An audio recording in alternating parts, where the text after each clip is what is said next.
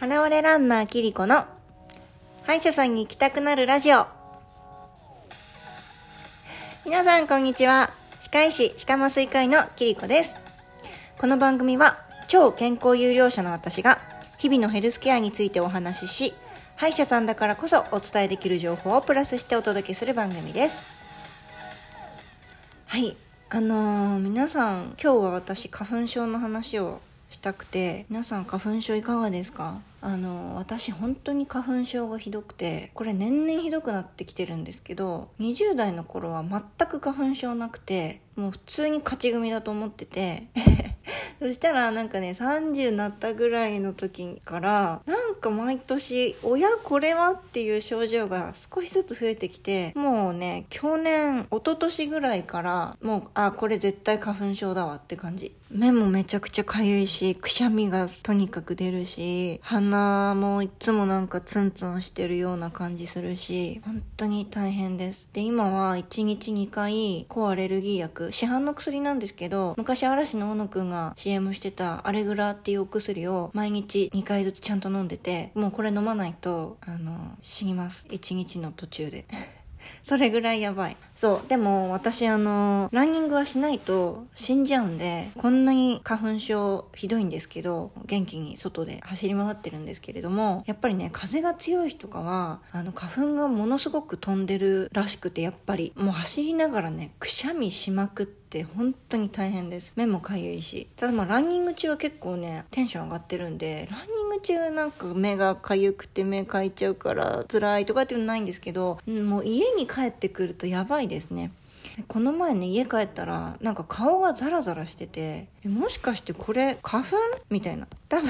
花粉じゃなくて風が強かったんで砂ぼこりとかねだと思うんですけど、田舎なんでそうでも本当それぐらい花粉には困らされています。でね、まあ、別に花粉症対策っていうわけで始めたわけじゃないんですけど、もともとは風邪予防で始めたんですけど、鼻うがいをねあの日常的にやってるんです私。でもうさんねんぐらいやってるんですけど、鼻うがいめちゃくちゃいいですよ。この花粉症の時期はあの鼻についた花粉を洗い流してくれる感がすごいあります。お家に帰ってくると花粉症の方分かっていただけると思うんですけど、なんか鼻の奥に、ま、花粉がこびりついてるみたいなあの違和感あるじゃないですか、ムズムズ感、あれが鼻うがいするとスーって消えます。ものすごいおすすめ。やったことありますか皆さん？鼻うがい。鼻うがいって鼻の片方の穴からお水入れて、でもう片方の穴からジャーって、まあ、口からも出るんですけどっていう、まあ、お鼻の洗浄方法なんですけど、これね小さい頃にプールで鼻に水が入ってツンとして辛かった記憶皆さんあると思うんですけど、あの記憶であもう絶対やりたくない、鼻うがい無理って思ってる方すごい多いんですよ。でもね鼻うがい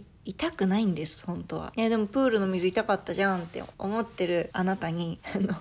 今日はあのなんでプールの水が鼻に入ると痛いのかあのお教えしますね。これねあの浸透圧が理由なんですけど、えーと、小学校の理科の授業で浸透圧ってやったと思うんですけど、濃度が違う液体間での水の移動の話になるんですけど、これ受験生、中学受験生ねあの聞いたらいいと思いますよ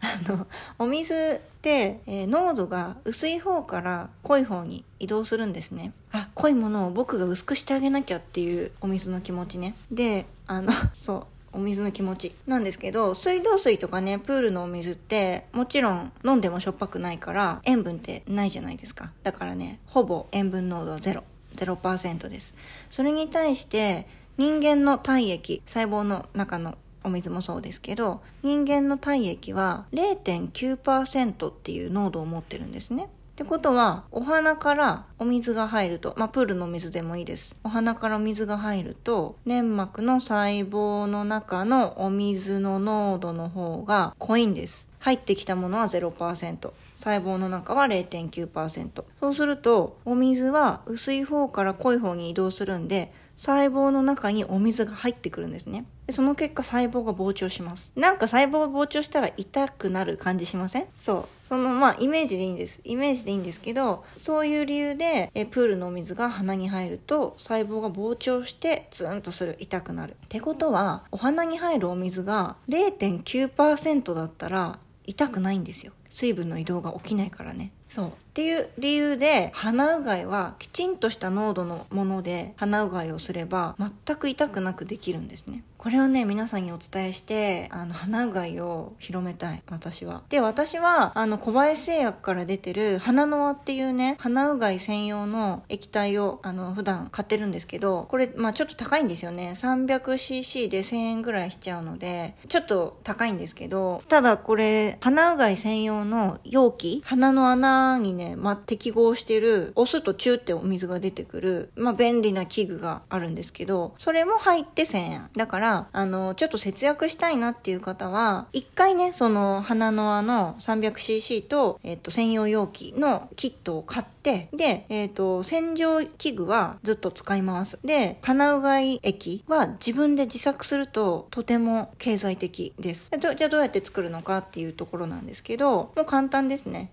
れいてんきゅうパーセント の塩水を作ればいいので、一番簡単なのは自動販売機で ごひゃくミリリットル のペットボトルお水買って、その中に、めんどくさい人は小さじいっぱい ごグラム だから、お料理用のお塩でいいんでいっぱいぶん ごグラム 入れると いちパーセント の塩水ができますよね。まあ れいてんきゅうパーセント が本当はいいんだけど、まあ誤差です。 れいてんいちパーセント ぐらいで、ちゃんと測りたい人は測りで よんてんごグラム 測ってもらえれば、 よんてんごグラム の塩を ごひゃくミリリットル のお水に入れれば れいてんきゅうパーセント になりますから、これが一番簡単かな。で、もうちょっとちゃんとしたお水使いたいっていう人は、それこそ薬局で精製水っていう、精製水はね、字は精米、お米の精米の精、精が出るねの精に製造の精にお水、精製水、その精製水 ごひゃくミリリットル にひゃくえんぐらいで売ってるんですけど、それにね、さっき言ったように ごグラム ないし よんてんごグラム のお塩、お家にあるお塩を入れていただければ、人の体液とほぼ同じ濃度の